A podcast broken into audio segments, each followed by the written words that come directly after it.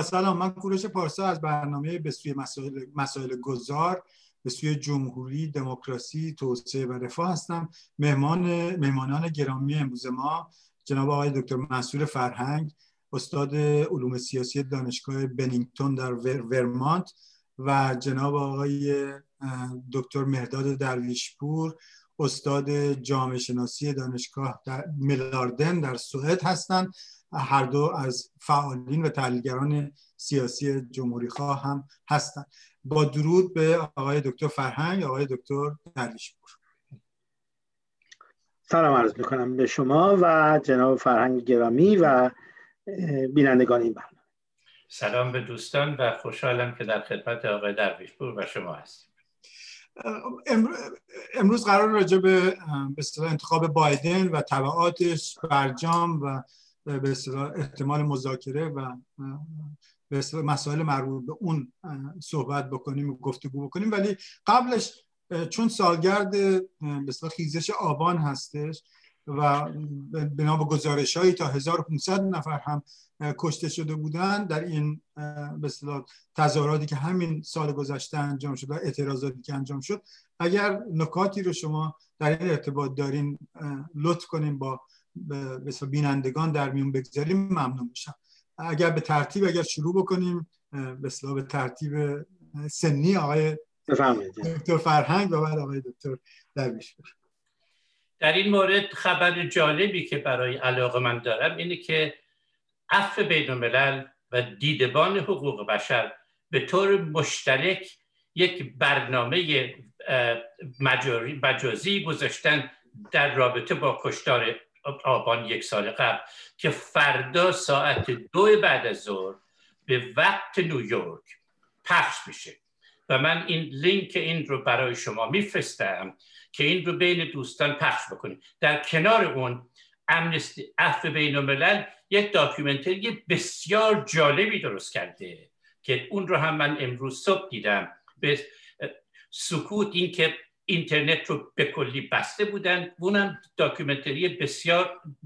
مستند بسیار جالبیه که هر دوی اینا و این یکی از موارد استثنائیه که عفو بین‌الملل و دیدبان حقوق بشر دارن با هم کار مشترک میکنن در رابطه این جنایتی که در ایران اتفاق افتاده و اهمیت و ارزش این کار مشترک برای ما واقعا مهمه و امیدوارم که دوستان در پخش و ارائه اون به دیگران کوشا باشند. با تشکر جناب درویشپور بفرمایید. بله، خیزش آبان در تداوم در واقع خیزش دی 96 جلوه‌گر چند حادثه و رخداد در جامعه ایران بود. از یک سو این واقعیت رو نشون داد که گرچه اعتراضات در ایران به شکل انباشته شده روزافزون نیست، چنین نیست که هر روز دامنه گسترده تری بگیره و به این معنی ما با یک موقعیت یا اطلاعی انقلابی در جامعه روبرو نیستیم، اما برآمد خیزش آبان در فاصله 1.5 سال شاید بعد از خیزش دیماه نشان داد که ما با یک مبارزه زنجیره‌ای در ایران روبروییم. یعنی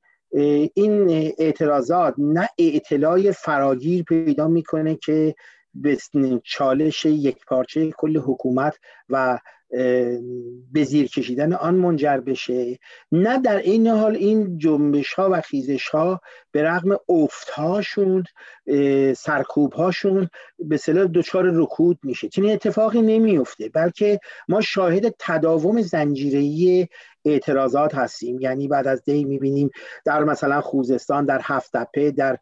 نقاط دیگر این اعتراضات شکل گرفت و در جریان خیزش آبان دوباره یک بغض ترکیده‌ای فراگیر به مراتب گسترده‌تر از دیما اتفاق افتاد که به همین دلیل با سرکوب به مراتب وحشیانه‌تر روبرو شد. چه آمار 200 نفر دقیق باشه، چه آمار 1500 نفری که گفته شده از کشته شدگان، خود حکومت اعتراف کرد بر این که اگر حتی امروز هم اعتراف میکنن که اگر آن را با قاطعیت سرکوب نکرده بودند این حکومت میتونست در واقع با یک انقلاب روبرو باشیم. این نگرانی جدی است که حکومت با اون روبروه. بنابراین اگر ما در سالگرد خیزش آبان میبینیم که امروز خیابانها پر از به اصطلاح تحرکات و تعرضات نوینی نیست، این به هیچ وجه به معنی فروکش کردن اعتراضات یا به معنای پایان یافتن انزجار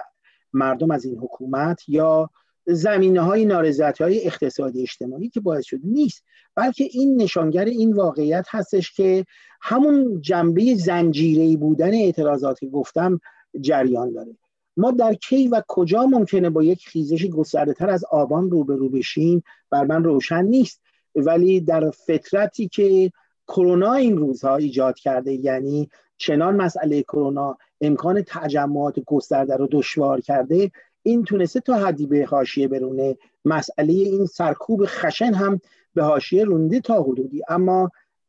ارزیابی من اینه که همونطور که حتی خود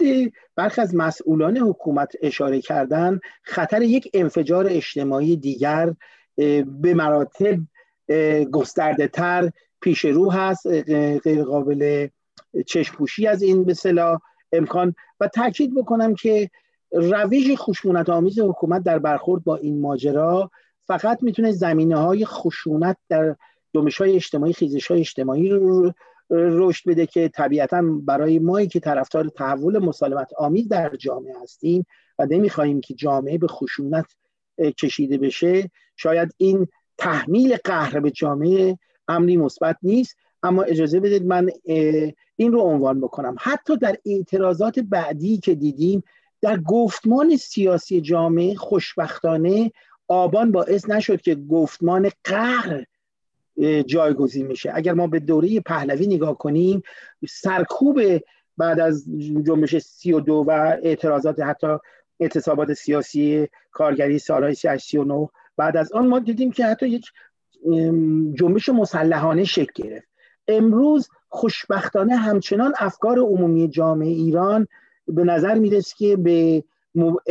مبارزه مسالمت آمیز بیشتر باورمند هستش و به نظر من این بخت چالش حکومت اسلامی رو افزایش خواهد داد. در دور بعد خواهم گفت که چگونه اتفاقاً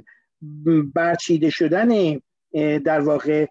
کنار رفتن ترامپ، کاهش تنش‌های بین‌المللی به نظر من زمینه یک برآمد جامعه مدنی رو گسترده‌تر خواهد کرد و چنین نیستش که جامعه مدنی تضعیف خواهد شد و یا با رکود گسترده‌تر روبرو خواهیم شد. به نظر من این جنبش خصلت زنجیره‌ای به هم پیوسته اعتراضات، با توجه به اینکه تمام نارضایتی‌های اقتصادی، اجتماعی و سیاسی پابرجاست، دوباره به یک به اصطلاح برآمد نوین روبرو خواهد شد. کی و کجا، جرقه انفجار کجاست، بر من روشن نیست، ولی جامعه به گمان من آبستن این تحول هست. خیلی ممنون. خب با توجه به اینکه جناب درویشپور بحث مفصلی در این مورد تقریبا ارائه دادن، من سوال بعدی رو طرح می‌کنم آقای دکتر فرهنگ، ولی اگر خواستید چند دقیقه هم در ارتباط با صحبت‌های ایشون هر کدوم از شما اول میتونین لطف بکنین نظراتتون هم بدین، ولی سوال اصلی من فعلا این هستش که انتخاب، با توجه به اینکه به نظر میرسه که 306 تا الکترال رای مجمع برگزیدگان رو برای بایدن تقریبا هست، با اینکه تایید نشده و این پروسه نهایی نشده، ولی مطبوعات آمریکا دارن ایشون یه مدتی از شنبه گذشته ایشون رو برنده اعلام کردن و این طبعا به نظر میرسه که اینطوری باشه. نظرتون راجع به سیاست احتمالی ایران بایدن با توجه به حرفای انتخاباتی و تیمی که داره اینا رو بررسی میکنه در درون اونها، آقای دکتر فرهنگ چی هستش؟ ضمن اینکه در اول همونجوری گفتم نسبت به اگر نکته‌ای در ارتباط با صحبت‌های آقای دکتر درویشپور هم دارین ممنون میشم مطرح بکنید. به هیچ وجه آقای دکتر درویشپور مسئله انگیزه های این قیام و احتمالات آینده رو خوب توضیح دادم و فقط من تکرار میکنم که از اینکه این سازمان های حقوق بشر بین المللی توجه خاصی به این مسئله کردن و این برنامه مشترک رو درست کردن و همینطور مستند عفو بین المللی که من براتون لینک هاش حتما میفرستم بعد از این گفتگو، بسیار جالبه، در واقع تأییدیه صحبت‌های آقای درویشپور.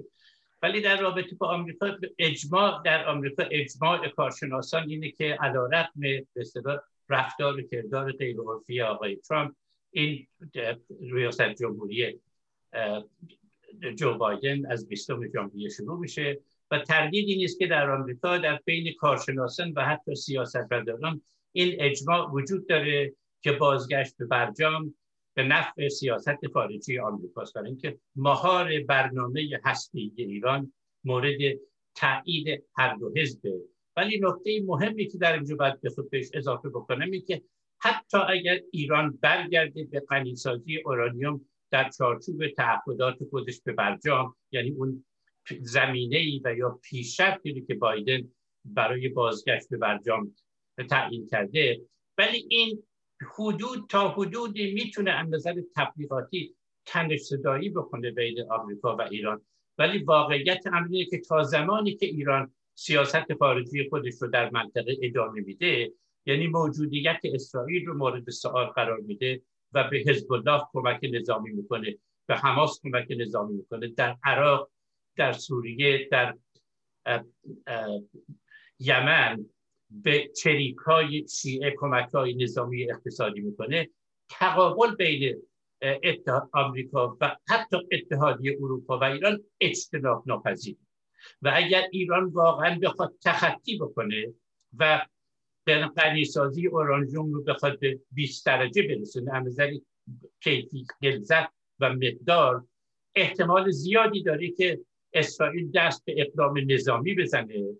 و دست به اقدام نظامی زدن اسرائیل به طور اجتناب ناپذیر حمایت آمریکا را به عهده داره. بنابراین تغییر و تحول اساسی به این شکل که فرض بکنیم که جمهوری اسلامی باقی میمونه و بخواد روابط عادی تجاری، اقتصادی و دیپلماتیک با جهان غرب داشته باشه، این مربوط به تغییرات در مواضع و رفتار ایرانه.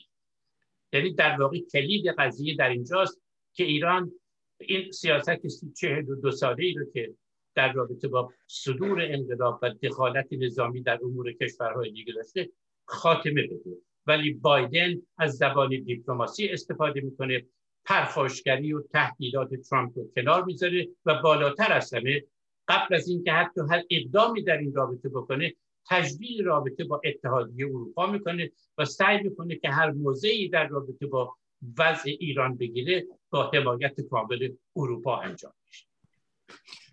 آقای درویشپور، این آقای بلکن که به نظر میرسید مشاور شاید شورای امنیت ملی آمریکا به اصطلاح در آینده پوزیشنش با ایشون باشه و یکی از نزدیکان همین تیم بایدن هست، گفته بازگشت کامل ایران به برجام و طبعا ما در اون شرایط طبعا تحریم ها برداشته میشه. آیا اونجوری که آقای دکتر فرهنگ میگن بازگشت کامل ایران به برجام کافی هست یا اینکه کافی نیست؟ اونجوری که آقای دکتر فرهنگ دارن میگن که به اصطلاح توافق در مسائل منطقه‌ای و ایشون نگفتن موشک‌های دوربرد بالستیکی، ولی حداقل در مسائل منطقه‌ای و اسرائیل یک توافقی طبعا باید به وجود بیاد. دیروز هم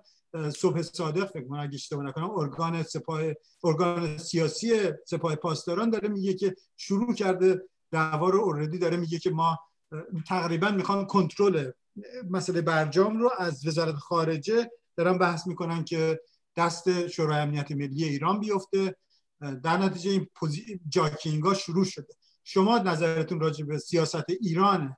بایدن چی هستش؟ به نظر شما همین صحبتی که آقای دکتر فرهنگ میکنن یا که نقدی بر اون؟ نه، نکته به نظرم بسیار مهمی رو ایشون اشاره کردن که با اجازه من یه مقدار سعی میکنم به اصطلاح بست بدم و اونم مربوط به این هست که این تصور که ما ترامپ فقط یک پرانتز توی سیاست خارجی آمریکا در رابطه با ایران بود و برمیگردیم به موقعیت دوره اوباما، یک توهمه. یعنی چنین اتفاقی نخواهد افتاد. اینکه اوباما به دلایل عدیده‌ای از جمله اینکه میخواست تعامل با جهان اسلامی رو به اصطلاح در پیش بگیره و وجهه آمریکا رو از این نظر بهتر بکنه. حتی در برخورد با مسائل جامعه ایران با تساهل بسیاری برخورد کرد، حتی در زمینه نقض حقوق بشر سکوت کرد، در زمینه‌های اون توافق مربوط به برجام و غیره که صورت گرفت ما شاهد این بودیم که به یک معنی این توافقی که صورت گرفت شاید اگر امروز بایدن بخواد، هرچند بگن که ما خواستار برگشت به برجام هستیم، اما من اصلا این تصور رو نمی کنم که منظورشون به اصطلاح بازگشت به 4 سال گذشته باشه. و با توجه به اینکه توانمندی‌های نظامی ایران در این دورم گسترده تر شده، چه در موشکسازی و چه در حوزه‌های دیگر، فکر می‌کنم قطعاً ممکنه این کاملا بحث درسته، لحن تهدید و تنش آفرینی رو که ترامپ در پیش گرفت یا سیاست فشار حداکثری رو در پیش نگیرن، اما من فکر می‌کنم آقای بایدن یه جایی بین اوباما و ترامپ خواهند ایستاد از نظر اینکه نه به اصطلاح زبان تهدید و سرسختی ترامپ رو نشان خواهند داد، نه شاید تساهلی که آقای اوباما داشتن. حتی بهبود رابطه با اتحادیه اروپا، تمام کارشناسان اتحادیه اروپا گفتن که ما بازم به دوره قبل از ترامپ باز نخواهیم گشت و به هر حال این واقعیت رو نمیتونیم نادیده بگیریم. این هم اضافه کنم که این سیاست‌های تنش آلود، یعنی اگر مذاکره به نفع جامعه ایرانه، به نفع کشور ایرانه، تنش زدایی به نفع مردم هستش، اگر این بحث صحت داشته باشه، تصور این که ما میتونیم یک تنش زدایی با آمریکا، بین ایران و آمریکا ببینیم که در عین حال هیچ نوع به رسمیت شناختن اسرائیل رو در بر نداشته باشه. حالا به رسمیت شناختن هم به کار نبریم، تنش زدایی با اسرائیل و عربستان رو هم در بر نداشته باشه، این هم به گمان من خودش یک توهمه. بنابراین ما نیازمند یک نوع مذاکرات و رویکرد مذاکرات هستیم که نوعی تنش زدایی از این مثلث رو در بر داشته باشه، یعنی آمریکا، اسرائیل و عربستان. چقدر جمهوری اسلامی آمادگی این رو داره؟ میدونیم که تا آنجا که میتونه سعی میکنه بر مواضع خودش پافشاری کنه، اما شاید تیم ظریف همونطور مثل بایدن با دیپلماسی بیشتر اهل به اصطلاح گام به گام به سمت مذاکره نزدیک شدن باشه. اما فکر میکنم رهبر جمهوری اسلامی و سپاه پاسداران سخت دندان تیز کردن که امتیاز حتی این مذاکره اگر اجتناب ناپذیرم باشه به نفع به اصطلاح دولت روحانی و ظریف خورده نشه، بلکه به نام خود اصولگرایان سپاه و رهبری خورده بشه که بگن طرف اصلی صحبت ما هستیم. و خود این طبیعتا کار رو تا حدی دشوار میکنه، ولی به استنباط من جمهوری اسلامی ایران امکان تداوم سیاست نه مذاکره نه جنگ رو تا بی نهایت نمیتونه ادامه بده و دیر یا زود به هر حال باید تسلیم منطق این تنش زدایی منطقه بشه، وگرنه خطر جنگ آفرینی از افزایش خواهد یافت. آقای دکتر فرهنگ، با توجه به صحبت‌های آخر آقای درویشپور و با توجه به اینکه رهبر هم شدیداً نه جنگ نه مذاکره رو چند سال داره مطرح میکنه و این هم مشخص، هم صحبت‌های اول شما که به ناچار باید در مورد مسائل منطقه‌ای امتیاز بده و بحث بکنه، حالا درجاتش رو و حتی مسئله اسرائیل، به قول آقای درویشپور عربستان، آیا جمهوری اسلامی و این نظام رهبر با توجه به شرایطی که توش قرار داره، مسئله واقعیت اقتصادی که در مقابلش الان فعلا قرار گرفتن، آیا تن به مذاکره میدن؟ و به قول یکی از دوستان در داخل کشور دیگه نمیگن که جام زهر رو میخورن یا نه، آیا این بشکه زهر یا خمره زهر رو به نظر شما میخورن یا اینکه نه مقاومت میکنن و این رو به اصطلاح دوباره سر فقط هسته‌ای میخوان بحث بکنن و سعی میکنن تحریم ها رو با بازگشت کامل به برجام تحریم ها رو برگردونن و 5-6 سال اینا رو به وادی ناکجا آباد بحث منطقه‌ای برسونن؟ بفرمایید. اجازه میدید اول یه نکته‌ای راجع به پرزیدنت اوباما بگم. که اولا در آمریکا اجماعی وجود داشت که برنامه هسته‌ای ایران باید مهار بشه، به این دلیل که اگر ایران میخواست بالقوه توانایی ساختن سلاح هسته‌ای رو داشته باشه، در اون موقع ترکیه هم 100% میخواست داشته باشه و به احتمال قریب عربستان سعودی. پرزیدنت اوباما به نظر من برنامه بسیار صحیحی داشت. اومد نگرانی‌های امنیتی ایران رو در منطقه تو حاشیه برد و تأکید رو گذاشت روی برنامه هسته‌ای و با این کار تونست حمایت روسیه و چین رو جلب بکنه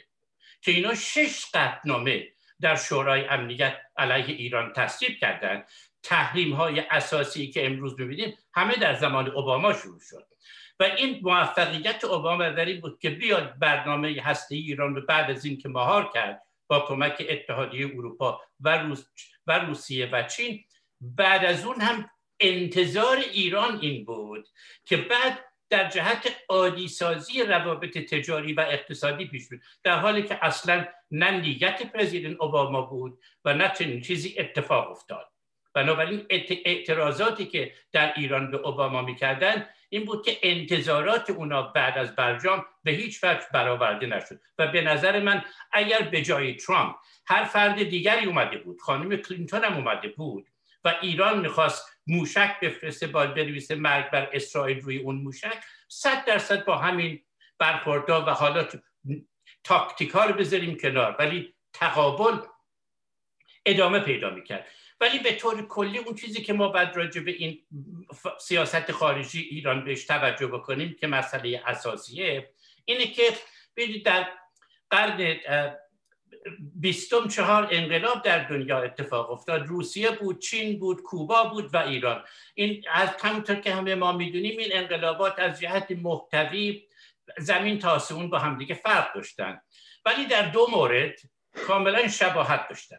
یکی این بود که رسالتی برای خودشون قائل بودن این انقلاب به جاهای دیگه صادر بشه و یا اینکه این انقلاب به طور مدلی باشه که دیگران بخوان تقلید بکنن و بعد اینکه عرف و روابط سنتی روابط بین‌المللی رو زیر سوال بردن. اون سه تا کشور به این نتیجه رسیدن که انقلاب کالا نیست که صادر بشه و در چارچوب منافع ملی خودشون بعد بیان بازی‌ها و به طور کلی عرف و روابط بین‌المللی رو به شکلی که قرنها توسعه کرده تو اون بازی میکنن که امروز داره. ایران هنوز به اونجا نرسیده. ما قانون اساسی ایران رو که میخونیم تو مقدمه قانون اساسی میگه سپاه پاسداران نیروهای نظامی ایران اینها رسالت بین‌المللی دارن و این رسالت به خمینی هم که اصلا ناسیونالیسم رو رد میکرد و هنوز هم ایران حداقل خامنه‌ای و شرکا هنوز در این خطن که در واقع اینها اگرچه و تا اونجایی هم که اینا موفق شدن به دلیلش تصمیمات خودشون و عمل که خودشون نبوده. در رابطه با حزب الله این اسرائیل بود که 15 سال خاک لبنان رو تسخیر کرده بود و دقیقاً تسخیر لبنان بود که زمینه پیشرفت حزب الله رو درست کرد و ایران از اون استفاده کرد. در رابطه با عراق هم که این سیاست خود آمریکا بود که ایران خیلی جالبه که ایران در این سال‌ها در موارد مختلف با اسرائیل هم همکاری کرده، یعنی اون تضادها و تناقضاتی که بین این رؤیاهای ایدئولوژیک در سیاست خارجی وجود داره چون هیچ ارتباطی با واقعیت نداره پر از تضاد و تناقضه. مثلا وقتی عربستان سعودی یا مثلا مصر یا اردن با اسرائیل رابطه میخوان برقرار بکنن، ایران بلافاصله رابطه دیپلماتیک خودش رو با اینا قطع میکنه، ولی روسیه و چین روابط بسیار تنگاتنگ اقتصادی و دیپلماتیک با اسرائیل دارن. در اینجا که میشه موضع ایران اینه که میگه دوست دشمن من میتونه دوست منم باشه، که در رابطه با این که اینه که اگر ما بخوام بگیم که این رژیم جمهوری اسلامی بخواد در جهت عادی سازی روابط خارجی خودش پیش بره، این یک تغییر و تحول درونی در درون این رژیمه، دقیقاً همون تغییر و تحولی که در روسیه و چین و کوبا ایجاد شد و رژیم ایران ماهیت فاشیستی این رژیم این که در حریم خصوصی مردم دخالت میکنه و به طور کلی فجایعی مرتکب میشه که حتی ارتباطی به بقا و منافع خاص خودش هم نداره، اینه که رژیم ایران نیاز مبرمی به دشمن همیشه در کمین و تئوری های توطئه داره. دائم روزنامه های ایران و سخنرانی های ایرانی میخونیم مربوط به دشمن و مربوط به توطئه دشمن. اگر وحشت رژیم ایران اینه که اگر بخواد از این سیاست خارجی درس برداره، پیامدهایی در رابطه با رژیم با جامعه ایران داره.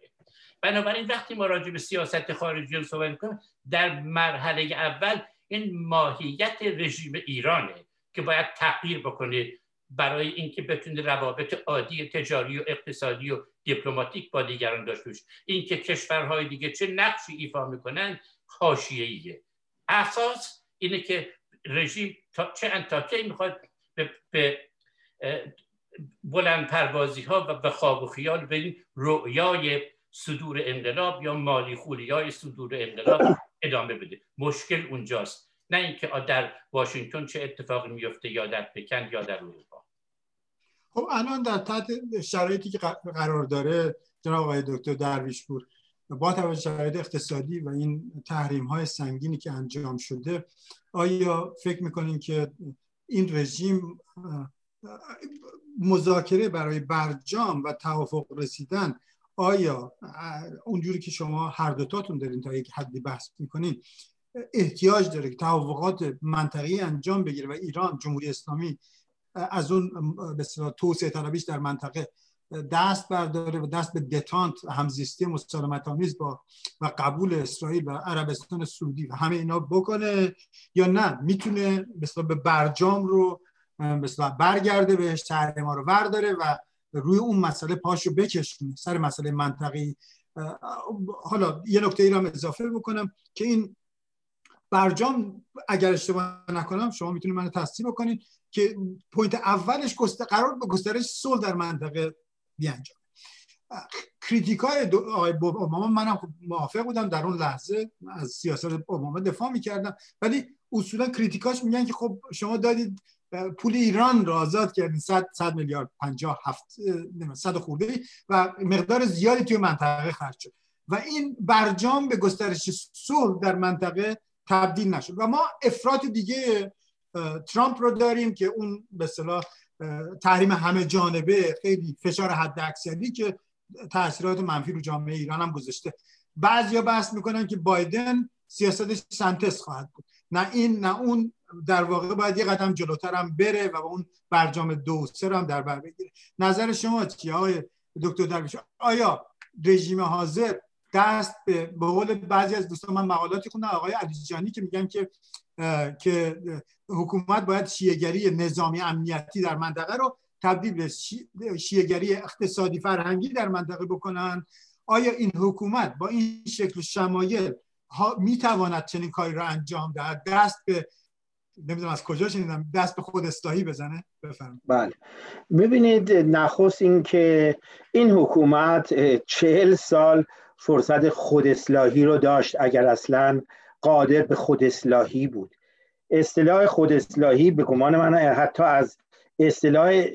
اصلاح پذیری این حکومت عقب مانده تره، اگر این واژه رو بخوایم به کار ببریم، برای اینکه اونایی که نظیر آقای حجاریان یا غیره از واژه اینکه اصلاح پذیری حکومت سخن میگفتن حداقل فشار از پایین اگر باشه حکومت اصلاح پذیره. اصطلاح خود اصلاحی که یعنی خود حکومت خودش رو اصلاح بکنه دیگه، نشانه هاست همچین اصلا ادعایی که به گمان من این حکومت نشون داده حتی تحت تاثیر فشار از پایین هم به سادگی عقب نمیشینه. دلایلش هم فکر میکنم روشنه و نشون داده حتی تحت فشار از پایین هم به سادگی اصلاح پذیری انجام نمیده، چه برسه که بخواد خود اصلاحی رو انجام بده. اما اگر برگردیم به بحث شما، ببینید 2-3 نکته من میخواستم بگم. یکی این که من موافقم که بایدن میاد سیاستی سنتزگونه در برابر آنچه که اوباما و ترامپ انجام داد در پیش میگیره و اصلا بعید میدانم غیر از این هم باشه. بعید میدانم که منظورم یک ارزیابی انتقادی از سیاست آقای اوباما نبود، خواستم بگم که به طور واقعی در اون دوره چه کردند با چه ارزیابی 4 سال بعد با توجه به سیاست‌های فشار حداکثری ببخشید با فشار حداکثری که در واقع چیز آورده به اصطلاح ترامپ آورده، ما شاهد یک به اصطلاح موقعیتی هستیم که این بازگشت به 4 سال پیش رو من گفتم ممکن نیست. اما در مورد با این بحثم موافقم که گرچه رفتارهای یک حکومت رو کنش‌های متقابل هم تعیین میکنه، فقط این نیستش که از جانب به اصطلاح مثلا جمهوری اسلامی تعیین میشه. قطعاً برخوردهای آمریکا، اسرائیل، عربستان تأثیر میذاره تو اینکه چقدر تنش متقابلا افزایش پیدا بکنه یا نه. کمان که این سیاست فشار حداکثری ترامپ هم تأثیر گذاشت در گسترش تنش‌ها و بن‌بست رساندن امکان مذاکرات. اما میخوام بگم که ما باید در نظر بگیریم یک، فشار جامعه مدنی ایران بر پایان بخشیدن به تنش‌ها و میلیتاریسم حکومت اسلامی است. یعنی مردم ایران خواستار این نیستن. خیلی سریع با شعارهایی که حالا بگیم ناسیونالیستی نیست، نه غزه نه لبنان، جانم فدای ایران، یعنی اینکه در واقع میگن این ثروت کشور ایران رو صرف هزینه‌های نظامی در اونجاها نکنید برای توسعه طلبی‌های نظامیتون، صرف خود مردم بکنید. نیست. بنابراین مذاکره و تنش زدایی چیزی است که به گمان من مردم استقبال خواهند کرد، هم از بابت کاهش تحریم‌های اقتصادی که کمرشکن مردم رو تحت فشار قرار میده، هم از بابت برطرف کردن ابرهای احتمالی جنگ در ایران، هم از بابت اینکه فکر میکنن این شاید مدخلی بشه که بتونه جامعه مدنی به جای اینکه منگنه بشه بین میلیتاریسم و فوندامنتالیسم که بین تنش‌ها معمولا وقتی جنگ از تنش‌های منطقه‌ای هست جامعه مدنی به حاشیه رانده میشه، ولی وقتی این تنش‌ها کاهش پیدا بکنه جامعه مدنی بخت این رو پیدا میکنه که بیشتر به میدان بیاد و بهانه سرکوب هم از دست به اصطلاح حکومتگران نه که گرفته میشه، کمرنگتر میشه، کمتر میتونن توجیه کنن با این عناوین. از این منظر نگاه بکنیم به نظر من جامعه ایران قطعاً فشار خواهد آورد که حکومت جمهوری اسلامی به عقب نشینی واداشته بشه و به اصطلاح به سمت مذاکرات بره. اما نکته آخری که میخوام بگم یک بحث استراتژی پایداره، چه در مورد اپوزیسیون چه در مورد حکومت. در مورد حکومت تاکنون استراتژی پایدارش عبارت از این بوده که چون ما هیچ متحد جهانی نداریم، متحدا همه موقتی هستن، دشمن من دوست من است، گاهی دوست دشمن من هم دوست من است، جناب فرهنگ به درستی اشاره کردن. بنابراین نوع رفتارشون این گونه است که با میگن با نظامیگری ما میتونیم، با توسعه به اصطلاح عمق مقاومت میتونیم اقتدار خودمون رو حفظ بکنیم و مانع از این بشیم که حکومت اسلامی مثلا سرنگون بشه، رژیم چنج بشه یا در واقع تحت تنش‌های نظامی اینگونه قرار بگیره. این یک مدل، این مدل در یک کشور جواب داده، کره شمالی. اما حتی در اون کشورم که جواب داده که به بمب اتم دست یافته و این به این گونه تونسته بازدارنده بشه، اولا یک متحد جدا استراتژیک چین رو داشته، نباید فراموش بکنیم. ثانیاً کره شمالی به اصطلاح از لحاظ ژئوپلیتیک اون اهمیتی که خاورمیانه و ایران داره نداشته، نه از نظر نفت نه از موقعیت ژئوپلیتیک که اصلا گرهگاه منبع انرژی جهانه. و ثالثاً کره شمالی که به قیمت حتی فقیرتر شدن هرچه بیشتر مردم این گونه رفتار کرده، میبینیم از منظر توسعه و در واقع تمام معیارهای جهانی جزو کشورهای بسیار بدبختی محسوب میشه که فقط به اعتبار اقتدار نظامیش هست که تونسته به نوعی نقش بازدارندگی رو ایفا بکنه. در مورد ایران میخوام بگم چنین اتفاقی نخواهد افتاد. نه ایران متحد استراتژیکی داره، نه دشمنی که ایران با اسرائیل داره اونقدر حساسیت برانگیزی که برای آمریکا داره، کره شمالی همچین رابطه‌ای نداشت. اینا مهمه. بنابراین تصور این که نه آمریکا اجازه خواهد داد که ایران به بمب اتم اصلا دست پیدا کنه. بنابراین اگر استراتژی پایدار حکومت اسلامی برپایی توسعه نظامی یا حتی در صورت امکان دست یافتن به بمب اتم باشه، این دست یافتن به بمب اتم رو محال اجازه بدن. شاهد این هم هستیم که این استراتژی نظامی هم داره به رغم دستاوردهایی که داشته با چه چالش‌های جدی روبرو میشه، هم فشار اسرائیل، عربستان، آمریکا و حتی اتحادیه اروپا در این زمینه برای مهار، هم این که در خیلی از این کشورها که این همه هزینه صرف کرده حکومت اسلامی، اعتراضات علیه حکومت اسلامی و مداخلاتش افزایش پیدا کرده. بنابراین راهی دیگری که ما یک راه دیگری داریم برای استراتژی پایدار این هستش که تعامل دیپلماتیک، اقتصادی، سیاسی رو با کشورهای منطقه و جهان پیرامون داشته باشیم، دیکتاتوری سیاسی رو در داخل ادامه بدیم. این مدلی است که به گمان من آقای روحانی ایدئالش اینه، یعنی نوعی مثل چین رفتار کردن که بتونن در حوزه دیپلماتیک تعامل پیدا کنن ولی در حوزه داخلی حتی تغییرات عمده‌ای نداشته. تا اونجا که به اپوزیسیون ایران برمیگرده، به نظر من یک رویکرد به اصطلاح استراتژی پایدار دیگری داره که صلح و دموکراسی رو به یکدیگر گره زدن. ما خواستار امنیت، صلح و دموکراسی هستیم، بنابراین همونقدر که برای در واقع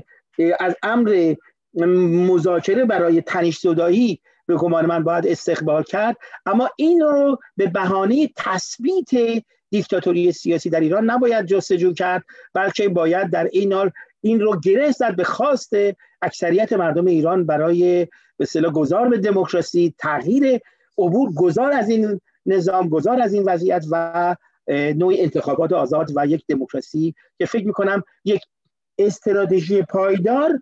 با تحقق دموکراسی در داخل کشور، تنش‌زدایی بین‌المللی و گسترش روابط اقتصادی بین‌المللی این بخش رو خواهد داد که صلح رو در منطقه در کنار امنیت و دموکراسی تامین کنه. با توجه به صحبت‌های آقای دکتر درویشپور و دکتر فرهنگ، منم دو سه تا نکته رو که مربوطه بیارم. آقای زیدآبادی بحث می‌کنن که یک بخشی از این حکومت اگه دست به مذاکره بزنه پایه سنتی خودش از دست میده و مجبور شیفت بکنه، بیاد متکی بشه به بخش متوسط جامعه، یعنی در درون خودش استحاله‌ای که بعضی از دوستان صحبت میکنن ممکنه این مذاکره و تغییر رویکرد در سیاست منطقه‌ایش تبدیل به استحاله درونیش بشه که شاید خود استحاله، خود اصلاحی شاید واژه خوبی باشه. آیا واقعا از دید مردم ایران و دموکراسی مردم ایران به طور کلی آیا توافقی هم حاصل بشه با اینها، با جمهوری اسلامی توافقی هم در این برجام بکنه، آیا ادامه سیاست‌های حکومت در منطقه و خرج کلان در منطقه و فساد ساختاری که در حکومت وجود داره آیا این عوامل هم از بین باید بره؟ آیا وگرنه خب تغییر ملموسی در زندگی مردم ایران به نظر میاد که به وجود نیاد. ملموس به این مفهوم که دیگه همه چی سقوط نخواهد کرد خب ممکن اتفاق نیفته، ولی اون سراشیبی که در جامعه در کل درش وجود داره مثلا با حتی با رسیدن با توافق در زمینه هسته‌ای و برجام توسط جمهوری اسلامی این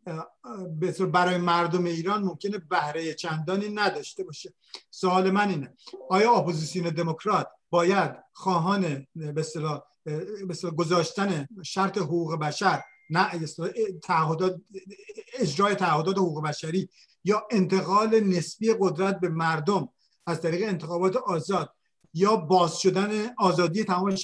زندانیان سیاسی و عقیدتی در ایران، همچین شروطی رو اپوزیسیون دموکرات باید سعی بکنه، نه اینکه بتونه، سعی بکنه به عنوان نکاتی در درون این مذاکره. میدونم که جمهوری اسلامی و آمریکا منافع خودش رو دنبال میکنه، ولی آیا اپوزیسیون باید عملیات اینجا داشته باشه، شرط و شروطی رو بگذاره، یا باید پاسیو باشه و بگه هر چی که شد شد، مذاکره بکنن، هر تأثیری، هر نتیجه گرفته شد گرفته بشه؟ ببینید این بحث ما داریم دو تا مسئله رو با هم قاطی میکنیم که میتونه ما داریم راجع به اون چیزی که هست تجزیه و تحلیل میکنیم، نه اون چیزی که باید باشه و یا ما آرزوشو داریم. این دو تا رو باید اصلا جدا بکنیم. این که ما بگیم اپوزیشن، مخالفین رژیم میگن ایران باید در چارچوب منافع ملی تصمیم بگیره و رفتار بکنه، و منافع ملی یعنی تاکید روی رفاه و امنیت و حیثیت جامعه. من معتقدم که رژیم جمهوری اسلام ماهیتاً توانایی این کار رو نداره، ماهیتاً توانایی این کار. قانون اساسیشون رو بخونین، رفتارشون رو بخونین. همون برگردیم به این که بگیم این موجودی که در اونجا هست برای بقای خودش، توجه داشته باشیم که ثبات و بقای رژیم انگیزه اصلی فاشیست حاکم بر ایران در مذاکره و رفتار با خارج. یه نکته دیگه‌ای که در اینجا بخوام بگم اینه که در سیاست خارجی کشورها میتونن دخالت‌هایی در جاهای دیگه بکنن که این دخالت‌ها به نتیجه نمیرسه و هر چقدر هم جلوتر میرن روشن‌تر میشه که دارن وقت و انرژی و منابع خودشون رو به هدر میدن، ولی در روند این که این اتفاق میفته اعتبار خودشون میاد در گروه اینکه این ماجرا، این دخالت چجوری میتونه تموم بشه. بهترین نمونه ویتنام بود. آمریکایی‌ها 7-8 سال قبل از اینکه از اونجا بیان بر مبنای اسناد مدارکی در وزارت دفاع منتشر شد به این نتیجه رسیده بودن که اینجا نتیجه نظامی برای اینا، پیروزی نظامی وجود نداره، ولی چنون اعتبارشون گیر کرده بود که 7 سال دیگه ادامه دارن. 3.5 میلیون ویتنامی کشتن، بیش از 60,000 آمریکایی کشتن و آخرم به اون افتضاح اومدن. یا روسیه، اتحاد جماهیر شوروی در افغانستان، اونم یک ماجرا. یا امروز باز آمریکایی ها در افغانستان. ایران هم به نظر من در این ماجرا گرفتار شده. وقتی در خاورمیانه یه دولتی میاد میگه که همه مسلمون ها با هم متحد بشن و این شعارهای مهمن رو میده، یعنی مقصودش اینه که همه بیان زیر پرچم من. ناصر وقتی اتحاد عربی رو صحبت میگه همه بیان زیر پرچم من. صدام حسین یا حافظ اسد و غیر ذلک. ایران هم دقیقاً تو این خطه. هر چقدر که جلوتر رفتیم اینجا وقت صحبت و گفتگوش نیست، ولی ایران بیلیون ها دلار خرج کرده، اعتبار خودش رو در اونجا در گروه پیامد اونجا باشه و روز به روزم مشکلاتش در عراق، در سوریه، مثلا در سوریه با روسیه تضاد دارن. سوریه به هیچ وجه نمیخواد ایران در روسیه به هیچ وجه نمیخواد ایران در سوریه خطری برای اسرائیل بشه. روابط خوبی با اونا داره، ولی در ضمن چون خودشون نمیخواستن نیروی پیاده نظام در اونجا داشته باشن، این مسئولیت رو گذاشتن به گردن ایران و کسانی رو که ایران میتونست از افغانستان و پاکستان و عراق جمع بکنه ببره اونجا. یعنی استفاده ابزاری از جمهوری اسلامی برای منافع خودشون. بنابراین این رژیم ایرانی که الان این اعتبار خودش رو در چارچوب خودش، این که ما چی میخوایم و اپوزیشن چی مینا رو بذاریم کنار، اینه که رژیم ایران گرفتار این بن‌بست شده که چگونه خودش رو از این ماجرا نجات بده بدونه که اعتبارش در پایه اجتماعی خودش در داخل و در منطقه لطمه بهش نخوره که 100% خورده. راه فراری از اون جهت براش نیست. بنابراین این باز داره صحبت میکنه و اگر ایران بخواد از تمام دخالت‌های نظامی که در منطقه داره میکنه خارج بشه و به قول مردم ایران بگه برگردیم به رفاه و منافع خودمون رو در نظر بگیریم، در واقعیت ماهیت رژیم ایران تغییر کرده، همونطور که در چین تغییر کرد، در اتحاد شوروی تغییر کرد و در کوبا تغییر کرد. و من شخصا فکر میکنم تا زمانی که خامنه‌ای زنده است ما چنین تحولی رو نبینیم، ولی توجه داشته باشیم که رژیم ایران نه اعتقاد به اخلاق و معنویت و ایدئولوژی داره. اوائل امر این رژیم‌های ایدئولوژیک وقتی میان صحبت از ارزش‌ها میکنن، ولی با گذشت زمان ارزش‌ها ابزاری میشن در خدمت قدرت و در خدمت بقای رژیم. ایران دقیقاً توی اون خطه. کی به بن‌بست میرسه که باید خلاص بشه نمیدونیم، زمانش نمیدونیم، ولی به بن‌بست رسیدن ایران در منطقه اجتناب ناپذیره. این بن‌بستی که در اون موقع میتونه برای اپوزیشن فرصت‌های امکاناتی ایجاد بکنه، ولی اون بحث کاملا جداست از اینکه جمهوری اسلامی به شکلی که هست در رابطه با چالش‌هایی که در منطقه یا جهان باش روبروست چه میخواد بکنه. آخرین نکته اینه که ایران از نظر اقتصادی سخت نیاز به سرمایه‌گذاری خارجی داره برای مدرنیزه کردن تأسیسات نفتی و انرژی ایران و بسیاری مسائل دیگه، ولی هرگز سرمایه خارجی به کشوری نمیره که در اونجا امنیت وجود نداره که آیندهش معلوم نیست. و اگر ایران بخواد برای اونا امنیت داخلی ایجاد بکنه، باید به عنوان خطر برای همسایگان یا ادعاهای بلند پروازی در منطقه دست برداره که اینو من بسیار بعید میبینم در آینده نزدیک که هنوز خامنه‌ای زنده است. خب برای اینکه به قول آمریکایی دیولز ادوکیت، من به اصطلاح موضع مخالف رو بگیرم و بحث رو ادامه بدم با آقای دکتر درویشپور،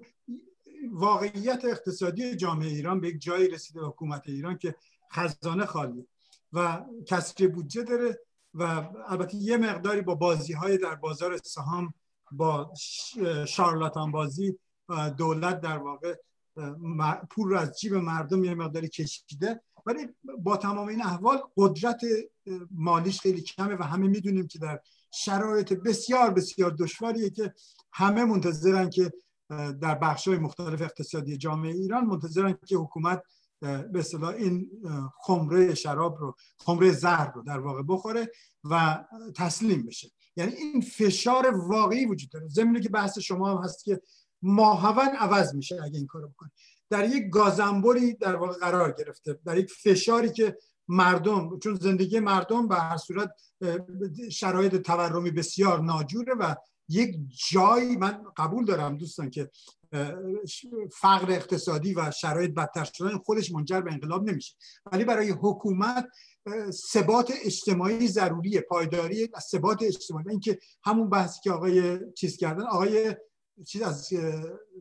آقای درویشپور از چیز خارج شدن، منتظر میشیم تا ایشون. آقای دکتر فرهنگ شما صحبت رو ادامه بدین و اینکه نکاتی که من میگم به هر صورت داره میاد. درویش مرداد برگشتی؟ بله. خب هم من چیز زیادی دیگه نگفتم، گفتم که این در درون یک فشاری هست و ملاحظات واقعی و ضمن اینکه بحث‌های دکتر فرهنگ میگن که بحث واقعی در مورد مذاکره و شرایط حکومت یه مقدار اینو تفکیک میکنن از بحث اپوزیسیون، ولی آیا واقعا اپوزیسیون باید بگه برین مذاکره بکنین نکنین با مردم ایران؟ مثل راهنمودهاش اپوزیسیون دموکرات باید باشه، باید بگی که من کنار شما خودتون با هم بسازین، یا اصلا بگیم اصلا با هم نمیتونن بسازن تموم شد رفت. ببینید من دو نکته بگم در این مورد، نکته به نظرم بسیار سوال مهمی هم مطرح کردید. یکی این که تو دور قبلی بحث خواستم یک نکته رو بگم، ما به هر حال به عنوان مخالفان حکومت اسلامی ممکنه گاهی توانایی های این حکومت هم دست کم بگیریم و این ما رو به یک نوع خوشخیالی یا خوشبینی واداره. من در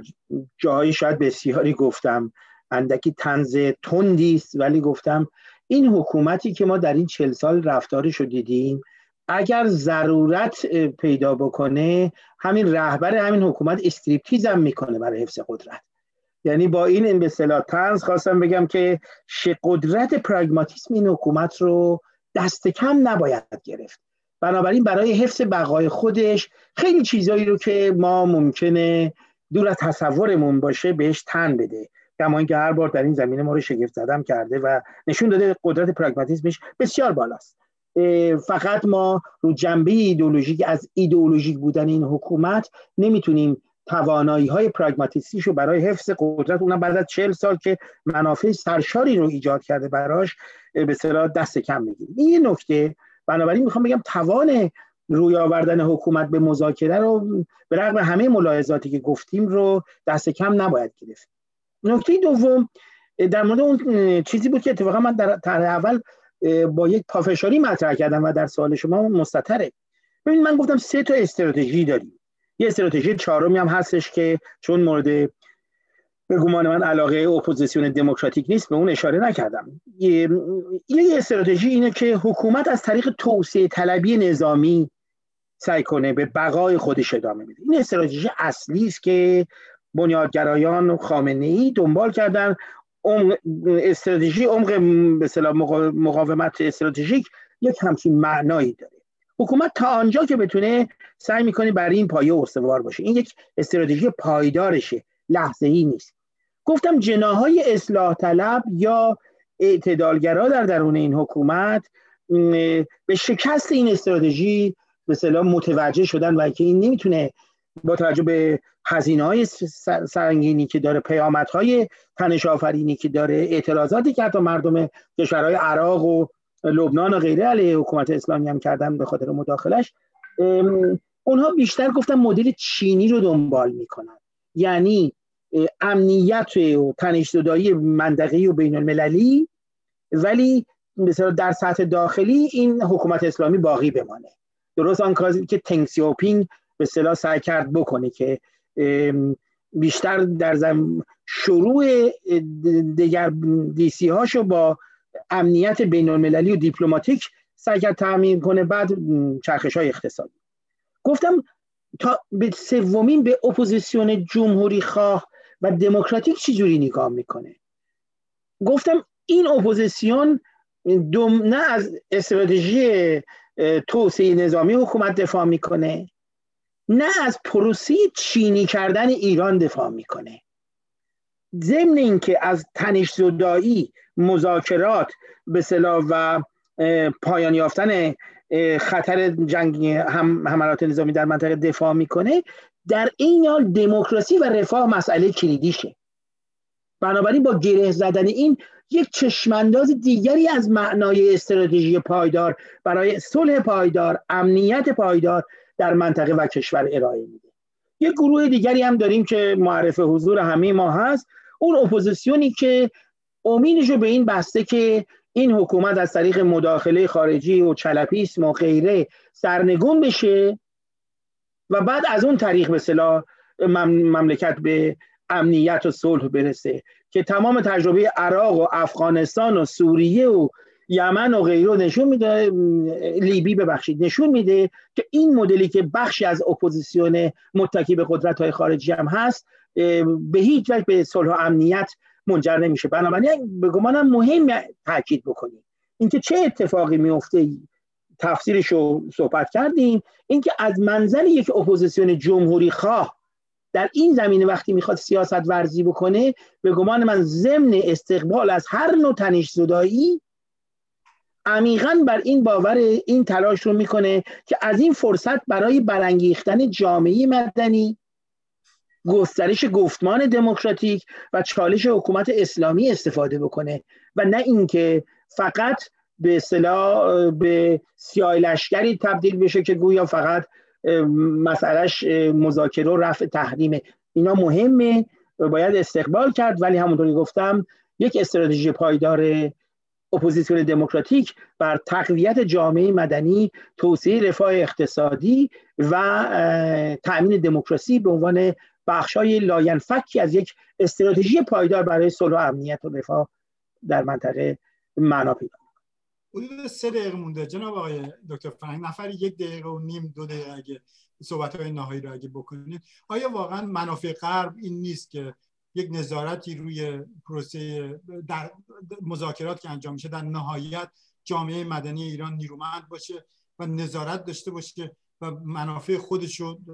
با استقلال بتونه در مقابل حکومت به اصطلاح نظارت بکنه که پولها و منابع در منطقه خرج نمیشه و به اصطلاح این بخشن به اصطلاح منافع غرب رو هم تامین بکنه، یا اینکه نه این اصلا این در مذاکرات نمیتونه جایی داشته باشه و اصلا حقوق بشر نقطه اصلا مهم نیست، نباید مهم باشه و مهم نیست. بفهم واقعیت تبریک سیاست خارجی آمریکا هر وقت که بین حقوق بشر و منافع اقتصادی یا امنیتی کشور تضاد است، حقوق بشر بازنده است از جهت کلی. ولی اتفاق افتاده که مثلا خصوصا قبل از فروپاشی شوروی دفاع از حقوق بشر در کشورهای اروپای شرقی و روس به نفع آمریکا بود، برای اینکه در اونجا هیچ تضادی بین دفاع از حقوق بشر و منافع امنیتی وجود نداره. این یه واقعیتیه. اون حقوق بشر ما وقتی در دنیای غرب راجبش صحبت میکنیم بیایم خارج از دولت. امروز دیدبان حقوق بشر، عفو بین‌الملل و دهها و صدها تشکیلات حقوق بشری که دارن روی افکار عمومی تاثیر میذارن ما از اونها کمک میخوایم، با اونها میخوایم همکاری بکنیم، نه اینکه برگردیم به دولت. حالا هر کسی که میخواد در رأس دولت باشه، ولی وقتی ما میگیم که دولت آمریکا توجهی به حقوق بشر در ایران نداره، به این معنا نیست که در آمریکا با مطرح کردن حقوق بشر مهم نیست، به هیچ وجه. همین به اصطلاح برنامه‌ای که دیدبان حقوق بشر و عفو بین الملل دارن که صحبت کردن، یک نمونه به اصطلاح این واقعیت، این توجه کردن کشورهای خارجی سراسر تاریخ به طور کلی اونا در چارچوب منافع خودشون عمل میکنن. بنابراین ما باید ببینیم که کسانی که مخالفت، که برخورد با این مسائل خیلی تاکتیکیه، کلی بافی راجبش نمیشه کرد، ولی این که ما این انتظار داشتیم که یه عده از ایرانی‌ها واقعا تحت تاثیر اون فرهنگ بیمار استبدادی در ایران میشینن اینجا تو درست میکنن که ترامپ بیاد بره در ایران اعلیحضرت رو بنا بکنه. واقعا این نه تنها از جهت سیاسی میاد، حالا از